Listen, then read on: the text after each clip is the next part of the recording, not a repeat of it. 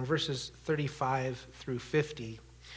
And again, we skipped the, the triumphal entry. We'll cover that when we get, when we get to, uh, to Palm Sunday.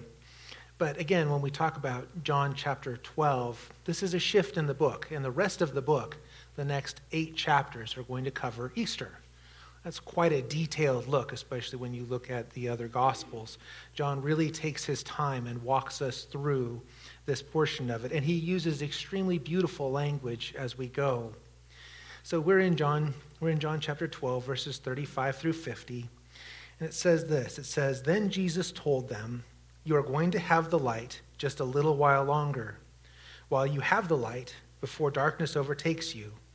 Whoever walks in the dark does not know where they are going. Believe in the light while you have the light, so that you may become children of light.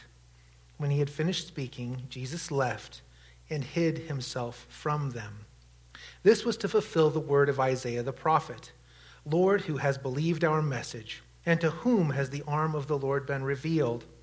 For this reason they could not believe, because as Isaiah says elsewhere, he has blinded their eyes and hardened their hearts, so they can neither see with their eyes nor understand with their hearts, nor turn, and I would heal them.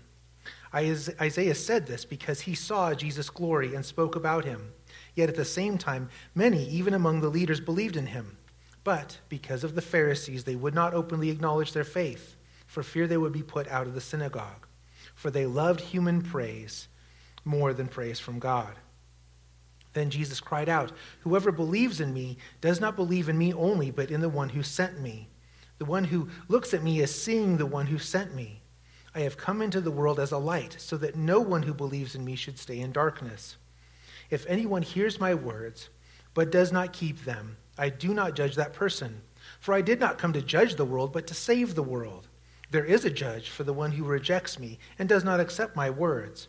The very words I have spoken will condemn them at the last day. For I did not speak on my own, but the Father who sent me. He commanded me to say all that I have spoken. I know that his command leads to eternal life. So whatever I say is just what the Father has told me to say.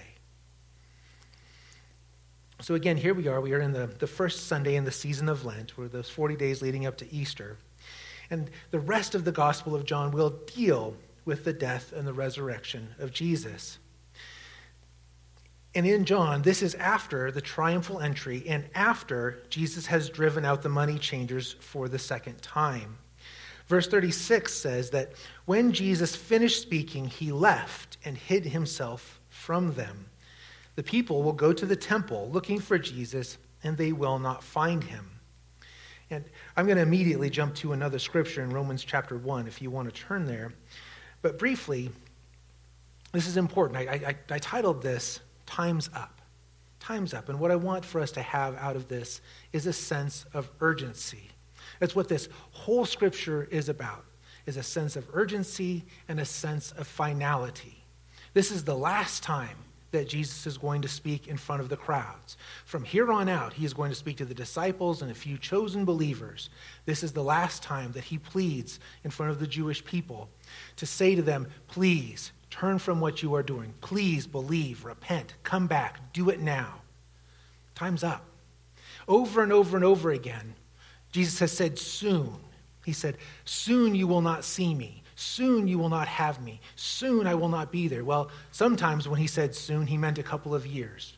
Sometimes when he said soon, he meant a couple of days. Now it's down to hours. In this case, we are in the last week, and the time's up. It's over. He had three years of public ministry. He has spoken here. This is the third Passover where he has come to Jerusalem and, and spoken to the people, to the seat of the Jerusalem, to, of the Jewish faith. He has spoken to them. This is the last time. This is the last call. And so, with that sense of urgency, we're going to get a setting. We're going to Romans chapter 1 because it speaks about where we live today. And I think when we read through this, as you're going, the little things are going to click in your mind going, hey, this sounds like 2022. What's Paul talking about? So let's flip there. It says, The wrath of God is being revealed from heaven against all the godlessness and wickedness of people who suppress the truth by their wickedness. Since what may, what may be known about God is plain to them, because God has made it plain to them. For since the creation of the world, God's invisible qualities, his eternal power and divine nature, have been clearly seen, being understood from what has been made, so that people are without excuse.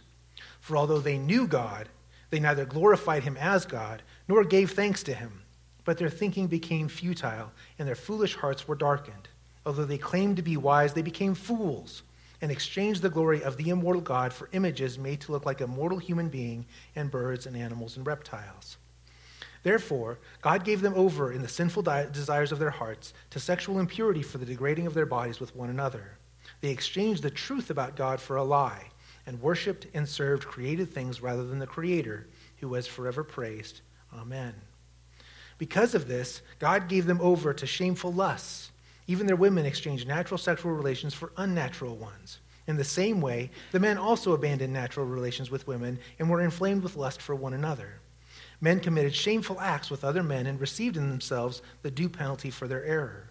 Furthermore, just as they did not think it worthwhile to retain knowledge of God, so God gave them over to a depraved mind, so that they do what ought not to be done. They have become filled with every kind of wickedness, evil, greed, and depravity. They are full of envy, murder, strife, deceit, and malice. They are gossips, slanderers, God haters, insolent, arrogant, and boastful. They invent ways of doing evil. They disobey their parents. They have no understanding, no fidelity, no love, no mercy.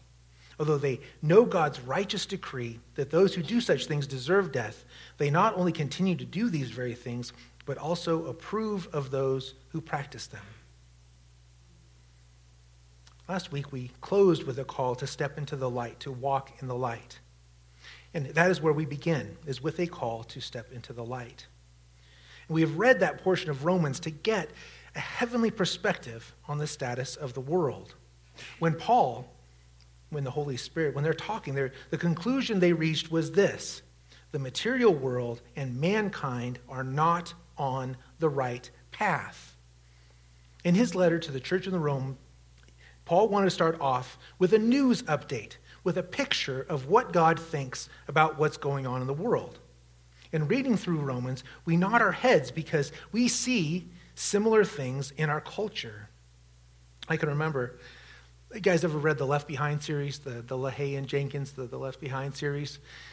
reading through those books, you know, there's, he, uh, they, they, they take a very literal view of Revelation. Everything is a literal picture of what's in Revelation. But one of the things that struck me in there, they were talking about before all that happened, how the world had changed, how pornography specifically had become so readily accessible and readily present on every single major media platform.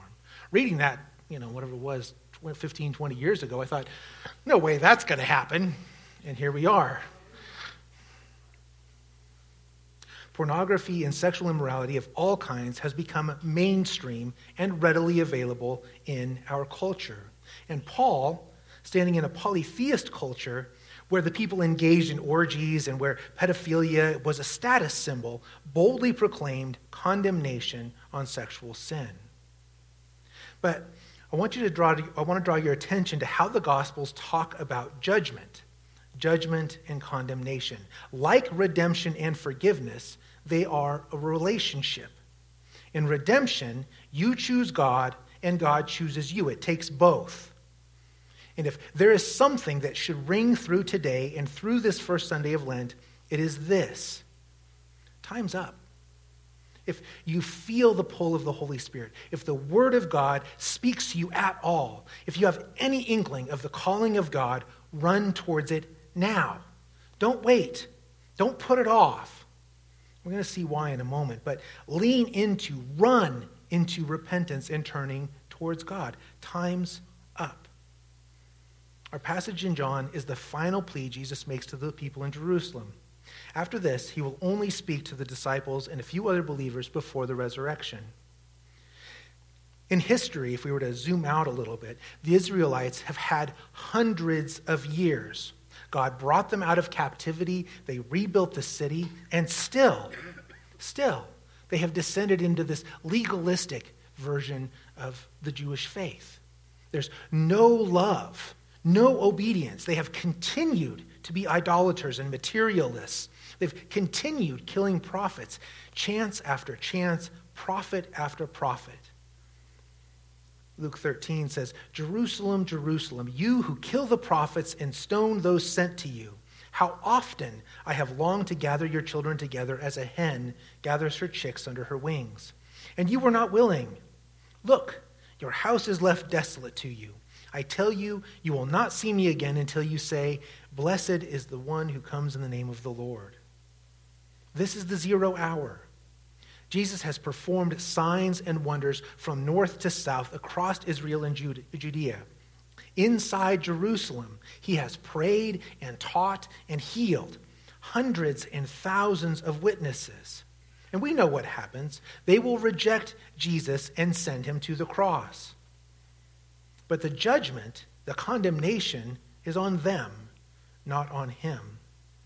So in redemption, we choose God and God chooses us. It takes both. And in condemnation, it takes both. You reject God and God rejects you. It is a relationship. And twice in this passage, Jesus opens the door. He says, Step into the light while the light is with you. And he is speaking to a mostly Jewish audience, but we know John wants this call for us to step into the light, to go out to everyone. We've got it there in your bulletin. It's in John chapter 20, verses 30 through 31. John is saying, I wrote this down specifically so that anybody who reads this steps into the light. If you're standing there, if you're reading this, this is for you. It's not just for the Jewish audience, not just for the people who were there present with Jesus. I wrote this down so if you hear these words and you feel the call, if you feel that pull in your heart, step towards Jesus and do it now. He says, these are written that you may believe that Jesus is the Messiah, the Son of God, and that by believing you may have life in his name. It's an open call to repent, to confess your sins before God, to believe, and to be saved. And here we are learning something about God's character. God is patient, God is loving, God is kind, but God is also just.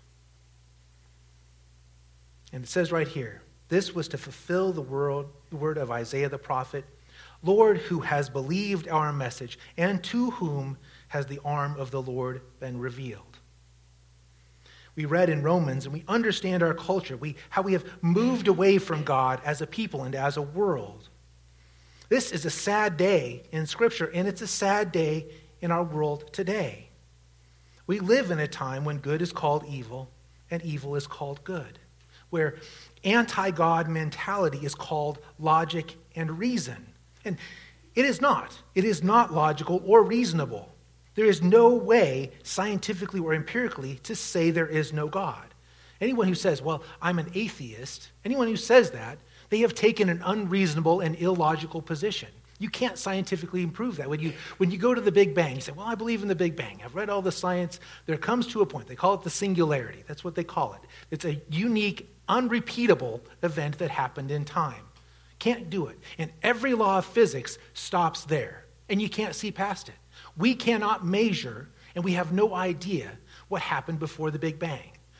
We have rules. We know matter can't be created or destroyed. We know energy cannot be created or destroyed. But there was a point in time where the universe was drawn down to a single point of infinite density, infinite heat, and then it exploded. We can't measure that.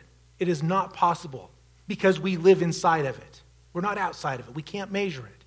So anyone who stands and says, Well, I can say there is no God, no, you can't. You can't do it because we can't see past that point. The best you could say is, I'm an agnostic. I don't know. That, that would be a reasonable and logical position. But anyone who says, I am an atheist, I don't believe there is a God, but they say, I am reasonable and logical, no, no, you're not you have taken an antithetical position, one that is not held in science.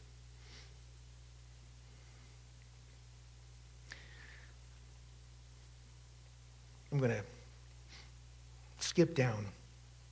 We read through Romans 1:20 and it says exactly this. It says that for since the creation of the world God's invisible qualities, his eternal power and divine nature have been clearly seen, being understood from what has been made, so that people are without excuse. There is no excuse. The audience here is mostly Jewish, and at least some of the religious rulers are there. But Jesus again says his works bear witness to who he is. The miracles, and in this port, right, right where they are, they are in the wake of raising Lazarus. Of Lazarus has been raised from the dead. All of those miracles, all of those signs have testified that Jesus is the Messiah. And notice, no one, not the Romans, not the Greeks, not the, Jews, denied the truth of the miracles. No historian recorded the miracles as false or a trick. So we get those two things set in front of us. One, the wicked state of the world. Second Chronicles chapter 36, verse uh, 16 says exactly this. It says, But they mocked God's messengers, despised his words, and scoffed at his prophets until the wrath of the Lord was aroused against his people, and there was no remedy. So we have the wicked state of the world, and then we have the obvious divinity and righteousness of God. And to that, Isaiah says, Lord, who has believed our message, and to whom has the arm of the Lord been revealed? Who's received it? Everyone. Everyone has. No one is going to stand before God and say, I didn't know. Their understanding of God might look different from ours, but God is not playing favorites. No one is going to be able to stand in front of the throne room of God and accuse God of being untruthful, hidden, or unfair. And in this context, there is an audience Jews and Gentiles, leaders, common folk. All of them have received the message of the gospel, of the good news, directly from Jesus. And Isaiah in his time, and Jesus in this time says, Who has believed? In our wicked and godless generation, who has believed? It's become common in our culture to curse God, to curse Christians, and to use God in Jesus' name as a curse word. And again, if atheists were really moral, logical, reasonable people, more sound than Christians, they would be kind for kindness' sake. But instead, they seem to revel in cursing and blaspheming. And notice, they don't do the same thing to Muslims or Buddhists or Hindu or any other religion. They just don't do it. That alone, that alone should tell you the truth about Christianity right there. If that was the only behavior that you observed, was that, you would say, why? Why? So if atheists are partners with these other religions, doesn't that tell you where the compass points? Doesn't it? As they try and bring pornography into school, and you have these Hollywood types crying out for pedophilia to be legalized, and segregation being brought back to schools, and black and brown kids being denied science and math education in the name of equity. Children slaughtered en masse based on race and ability or income. Due process and forgiveness are no longer virtues in our culture. It used to be we held the idea that it was better for a guilty person to go free than to convict an innocent person. Now, people are tried in public courts. And if public opinion which is often driven by media narratives rather than the truth, says you are guilty, you lose your job, you lose your income, you lose your home, even your freedom. People are, are doxxed or hacked or attacked in public, indicted based on public opinion. Forgiveness and grace have no place in public discourse. We listen for phrases or words that indicate what side people are on. We are constantly looking for a reason to despise and reject each other. Self righteous anger is a virtue in our day. Being a victim, talking about how our rights have been trampled or seeking vengeance, those are the virtues of our day and our culture. Compare that to the long suffering, patient, loving, graceful, forgiving nature of God. Paul seems to have nailed the times pretty accurately, didn't he? And the earth has been here before a couple of times. So we get to this point about judgment, about condemnation. Like salvation, condemnation is relationship. And God is patient until he isn't. There comes a point where he cuts it off. where he says, No more time. I've given you long enough. I've given you so many chances, and you haven't changed. You haven't come back. You haven't done it. It's time to start over. Time's up. For this reason, they could not believe. They could not believe because, as Isaiah says, what has happened? God has blinded their eyes and hardened their hearts so they can neither see with their eyes nor understand with their hearts, nor turn, and I would heal them. They could not believe. You choose God, and God chooses you. There comes a point where He's done. You flip over to Exodus chapter 7. Ten times Pharaoh hardened his own heart, and ten times God hardened Pharaoh's heart. God is patient, but not forever. Genesis 6 3 says, My spirit will not contend with humans forever. Genesis 6, 5 through 7 say, The Lord saw how great the wickedness of the human race had become on the earth, and that every inclination of the thoughts of the human heart was only evil all the time. The Lord regretted that he had made human beings on the earth, and his heart was deeply troubled. So the Lord said, I will wipe from the face of the earth the human race I have created, and with them the animals the birds, and the creatures that move along the ground, for I regret that I have made them. Right after this, what do you expect to have happen? God pronounces the condemnation. He says, I'm not going to I'm not going to do this anymore. 120 years, that's what happens. God sends Noah, and Noah preaches to the people for 120 years. God is loving and patient and kind. And he demonstrates that right there. He says the whole earth is filled with wickedness. You know, I, I read this in a commentary about that passage, and I hadn't really thought about it this way. See, remember that the whole earth is one race and one language at this time. So imagine if there was no allies to oppose the Axis. Suppose that everybody was German in World War II. Everybody. Who would stop them? who would stand opposed? See, one of the things that happened at the Tower of Babel when God divided up the languages and the races is it created balance. Suddenly, evil could rise up, but there could be good outside of it because there's more than one. That's one of the effects that happened. In this case, before the flood, the people are unified. They all speak the same language, they're all the same race, everything. So that evil stands unopposed on the earth. Only eight people are going to make it. Only eight people will live. Noah, with the ark as the backdrop, preached the destruction of the world. A flood is coming, he said. Moses went to Pharaoh and told him to let the Israelites go. Pharaoh got nine more chances.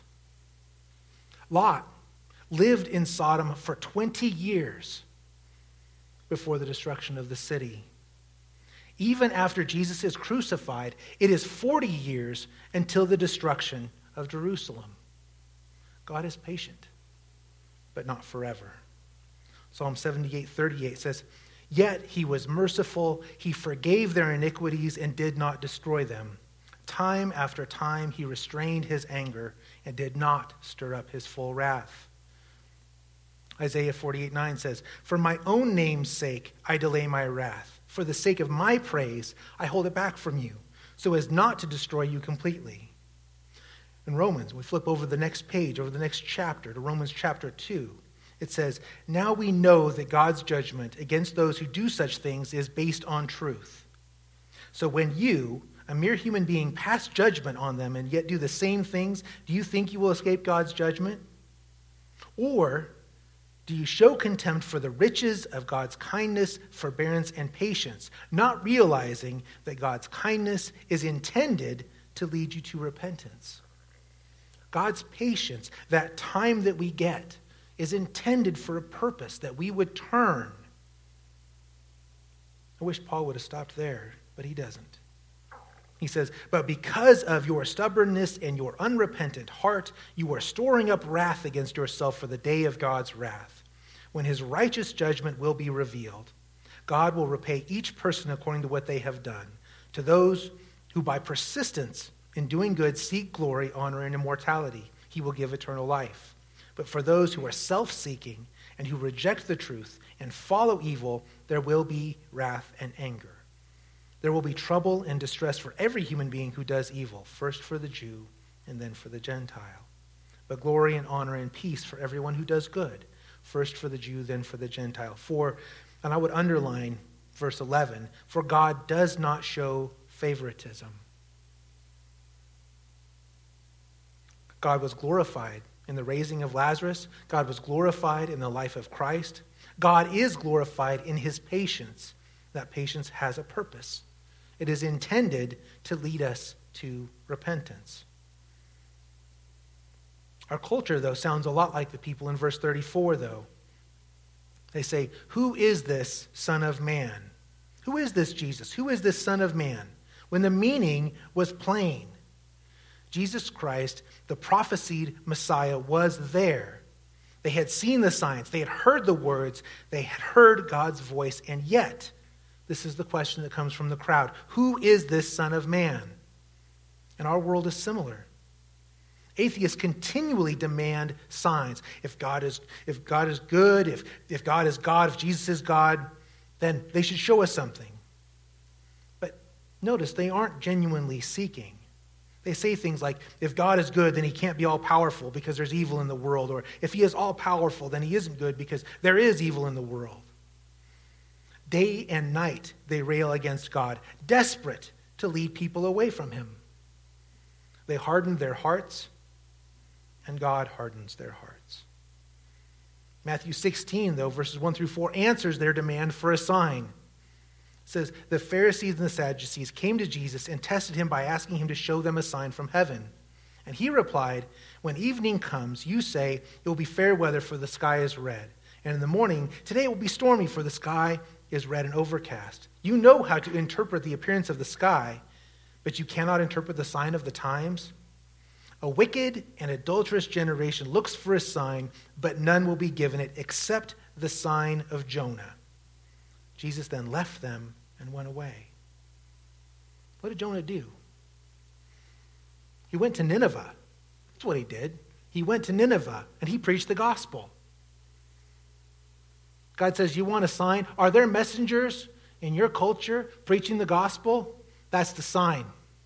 Are there people preaching the gospel where you are? That's the sign. That's what you get. That's the sign that you get. You've heard, you listen, or you don't but you have received the sign. I sent my people to you. And that is the sign for the wicked and the adulterous generation.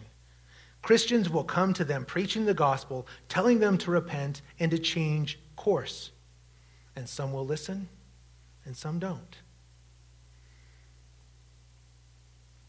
And Isaiah said this because, listen to this, he saw Jesus' glory and spoke about him. That's an incredible verse, isn't it?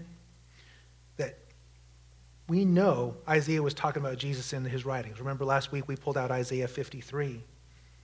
But John and the Holy Spirit tell us that Isaiah was a witness to Jesus' glory. That's an incredible thing to say that a pre incarnate Jesus somehow spoke to Isaiah in that prophecy, maybe in a dream, maybe you met him, I don't know. Isaiah was called Remember then? And God told Isaiah, He's like, man, it's not going to work. He told him over and over again. Isaiah's like, send me, I'll go. And God's like, go, but understand they aren't going to change. And Isaiah went anyway. Isaiah chapter 1, verses 1 through 18.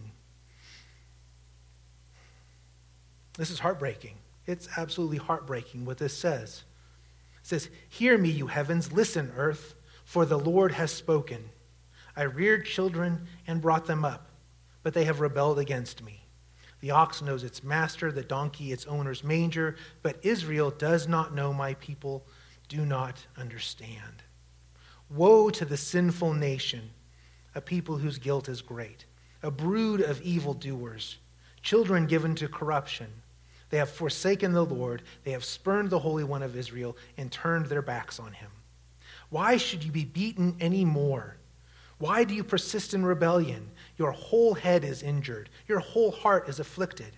From the sole of your foot to the top of your head, there is no soundness, only wounds and welts and open sores, not cleansed or bandaged or soothed with olive oil.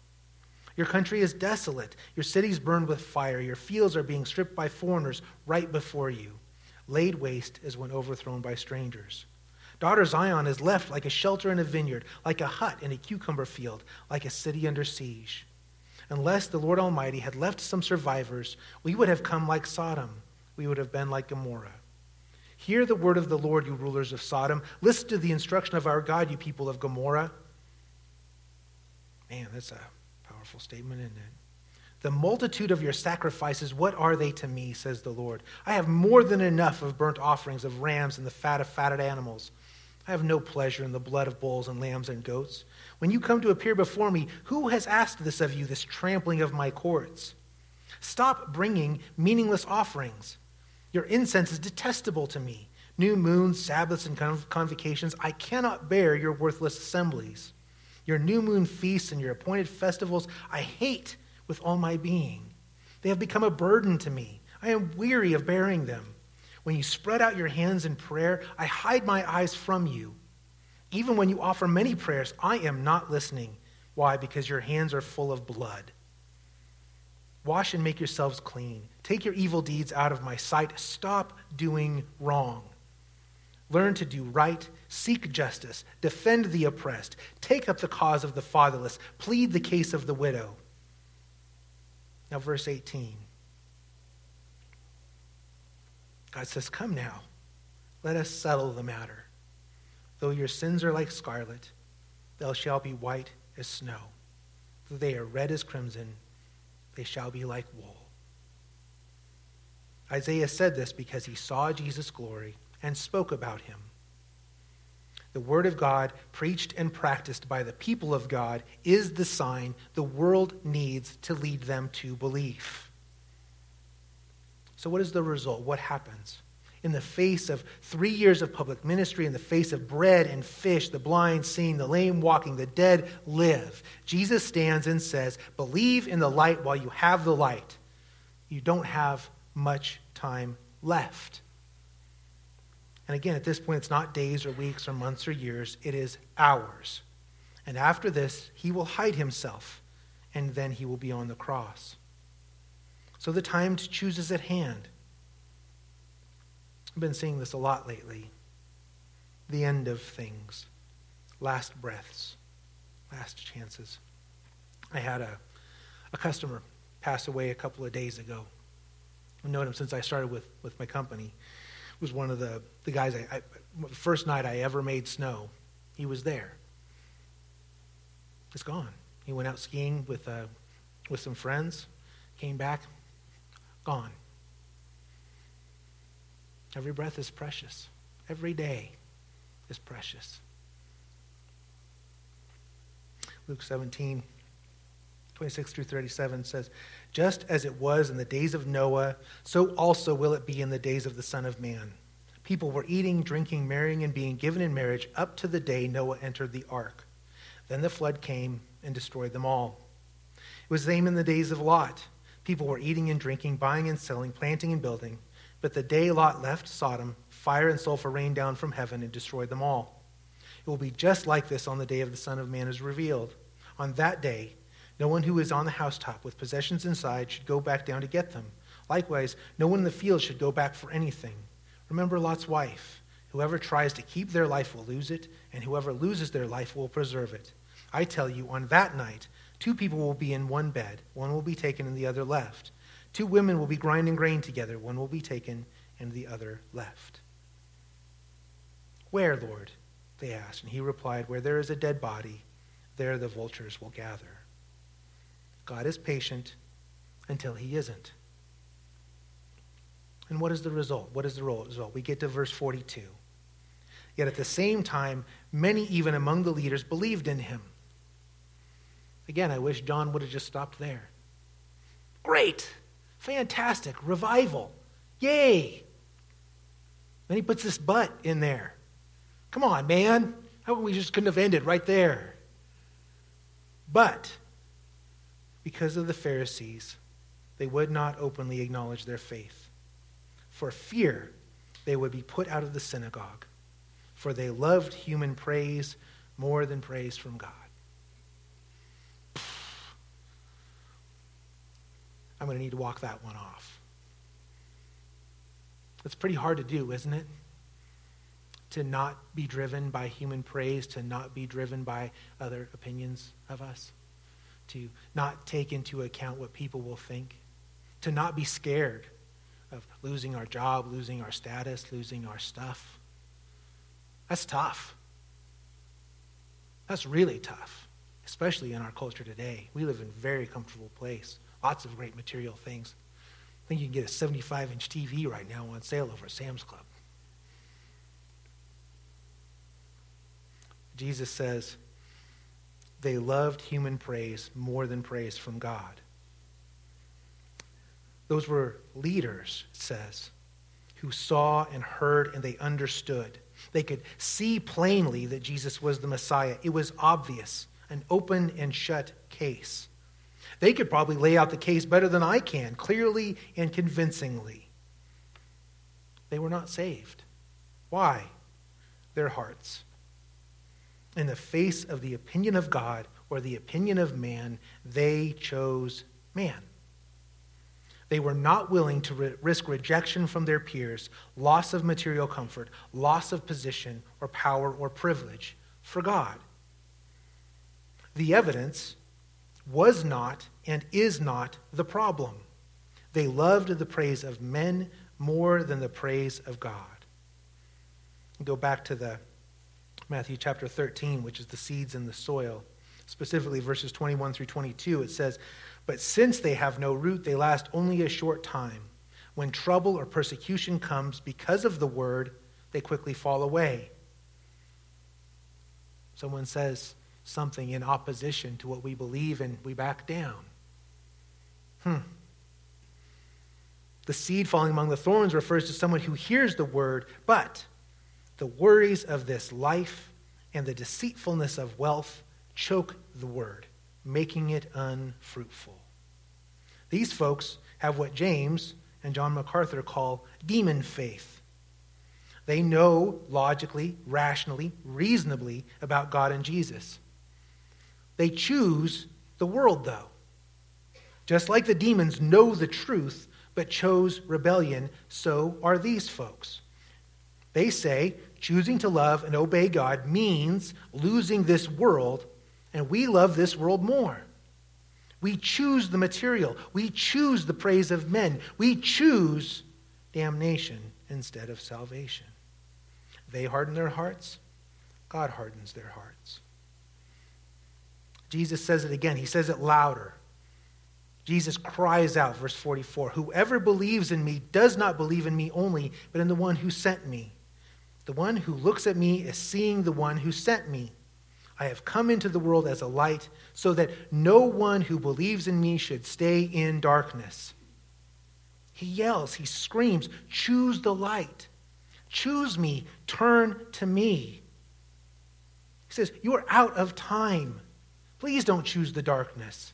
You don't have to live in darkness. You don't have to live in torment and fire. Choose me instead. Yes, it is bright, unbearably bright, but it is better. The light is better. I'm better. Open your eyes, open your ears, open your heart, repent and be saved. You are looking for God. Good. Turn to me. If you seek God, you will find me.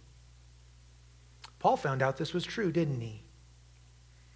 Walking on the road to Emmaus. He was desperately seeking God. And Jesus spoke to him. Said, Hey, man, you're on the wrong, wrong track. And Jesus says this over and over again. If you intentionally, willingly seek God, you'll find me. And if you intentionally, willingly seek me, you're going to find God. Isn't that an incredible promise? Isaiah.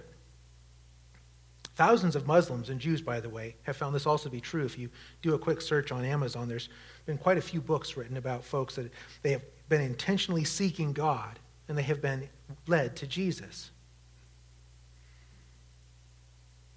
Isaiah. Isaiah saw Jesus' glory. Come into Jesus, come into the light. Verse 47 says, If anyone hears my words but does not keep them, I do not judge that person, for I did not come to judge the world, but to save the world. There is a judge for the one who rejects me and does not accept my words. The very words I have spoken will condemn them at the last day. Then, Jesus gives us a glimpse of heaven, of what happens when we die. We're going to flip over to John chapter 5, verses 24 through 30. It says, Very truly I tell you, whoever hears my word and believes him who sent me has eternal life and will not be judged, but has crossed over from death to life. Very truly I tell you, a time is coming and has now come when the dead will hear the voice of God, the voice of the Son of God, and those who hear will live. For as the Father has life in himself, so he has granted the Son also to have life in himself. And he has given him authority to judge because he is the Son of Man. Do not be amazed at this, for a time is coming when all who are in their graves will hear his voice and come out. Those who have done what is good will rise to live, and those who have done what is evil will rise to be condemned. By myself I can do nothing. I judge only as I hear, and my judgment is just. For I seek not to please myself, but him who sent me. Jesus says something about time there, doesn't he? It is coming, and it has now come. Is it in the future, or is it now? The answer is yes, isn't it? Jesus is life. His voice spoke creation into existence. And when we die, we will hear the voice of Christ, and, like Lazarus, we will come out of the grave. You know, when, when Jesus spoke at Lazarus' tomb, he said, You know, Lazarus, come out. I wonder what would have happened if you would have just forgot that Lazarus part. Would Revelation have just come right then? Anyway. I tell you, I think about these things. I don't know.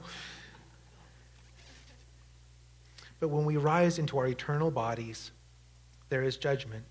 And Jesus is the dividing line. Jesus is the shepherd. Those who are part of his flock will hear his voice and go to him. Those who are not part of his flock will not go to him. They will be separated as sheep and goats, like tares and wheat. It will be obvious to everyone, even yourself, what side you belong on. There won't be any quibbling, no arguing. Your own voice, your own words, you will testify whether you are a sheep or a goat. Jesus says, I came here to save you. If you go to hell, it will be over my dead and resurrected body. It will be a choice, and you will not say it is unfair or undeserved. There is a judge for the one who rejects me and does not accept my words. The very words I have spoken will condemn them at the last day. For I did not speak on my own, but the Father who sent me commanded me to say all that I have spoken. I know that his command leads to eternal life. So whatever I say is just, and it's just what the Father has told me to say. We have been looking at this at a personal level, level haven't we? I've been talking to you guys directly.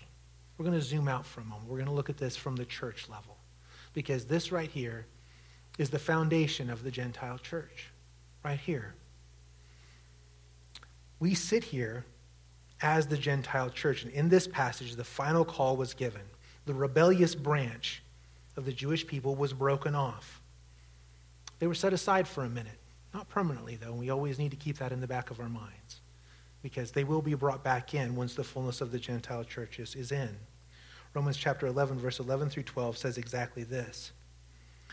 Did they stumble so as to fall beyond recovering? He's talking about the Jewish church. No, not at all. Rather, because of their transgression, salvation has come to the Gentiles to make Israel envious. There's a purpose to the Gentile church. But if their transgression means riches for the world, and their loss means riches for the Gentiles, and it has, how much greater riches will their full inclusion bring? We sit here as beneficiaries of their stubborn rebellion. But make no mistake, Israel is God's chosen people. There is always a remnant, always a group who remains faithful. And eventually, the whole nation will be redeemed. I do not want you to be ignorant of this mystery, brothers and sisters, so that you may not be conceited.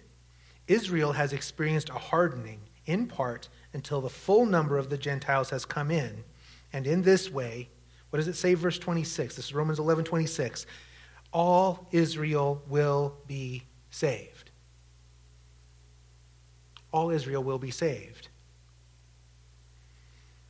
That's the status of the church. When we think about us sitting here and them sitting there, there's a remnant. There's always a remnant. If we read through the Old Testament, there's always a remnant. There's always a core who believes. God's word will be preserved. It will be preserved long after the earth passes away. We have no fear of the Bible going anywhere. None of that. We can never just cast it aside. It Doesn't exist.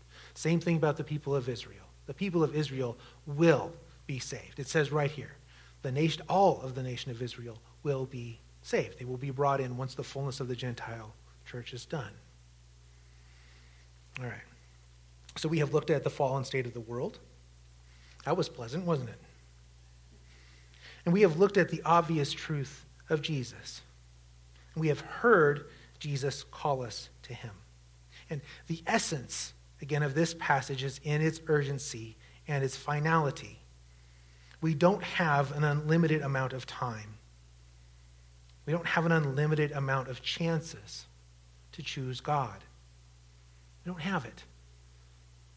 God is patient, He is loving, He is kind, but He won't contend with us forever. That's the, the whole thing. You don't get forever. There comes a point where tomorrow just isn't promised. For these folks, it was right here at this day. After this, he's going to go and hide himself from them. They actually go to the temple looking for Jesus, and he's not there. They go looking to find him, and he's not there. So it is with us. In redemption, you choose God, and God chooses you. It takes both. And if, again, if there is something in the Word of God, if there's something that rings through today and through this first Sunday at Lent, it is this. If you feel the pull of the Holy Spirit, if the Word of God speaks to you, if you have any inkling of the calling of God, run towards it now. Don't wait and don't put it off. Lean into that. Run to repentance and turning towards God. Let's pray. Father, we hear you. We hear your words. The truth is, Father, that we walk in a material world and we get stuck in it. It's pleasant. Please help us to separate ourselves, that we would know what is the really good stuff and turn to you. Father, I pray that if there's anyone here today who has not given themselves to you, that has not prayed earnestly to you to take you as Lord and Savior, that today they would choose you, that today they would turn to you and pray to you and take you as Lord and Savior. That their hearts would be softened, that their minds would be opened, that, that their lips would be opened, that they would confess your name, that you are that you are God, that you sent your beautiful Son, Jesus Christ, to save us. I pray that everyone in this room steps into the light steps into the life that you have offered to us. Father, I can't help but think of poor folks in Ukraine that are huddling, afraid, lost loved ones, homes gone, evil running through their streets. Save them, Lord. Protect them. Guide them deliver them. Please. We seem so powerless here, and we know that you're the answer. Whatever the, the question is, we know that you are the answer. So we're asking for that, Father, that you would deliver our brothers and sisters who are suffering under the under the boot of war. Please, Lord, we lift up our town to you. We lift up our valley to you that, Father, that it would be pleasing to you. That we could resist our culture, resist what is going on, that we could be a voice, be a, a place that lives the way that is pleasing to you. And when you would look down on Fruita, that when you look down on Grand Junction, when you look down on this valley, that you would say, that place, that place has held my name, has honored me. That place has, has spoken the things that are pleasing to me. And Father, if we need correction, then correct us. If we need discipline, then discipline us. Please keep us on your path. And please, Lord, provide for us that whatever mission that you need us to do, that you would send us. And give us the strength and the courage to resist the opinion of our fellow men, that we would be willing to be persecuted for your name. And we ask all of that in the loving name of your Son, Jesus Christ. Amen.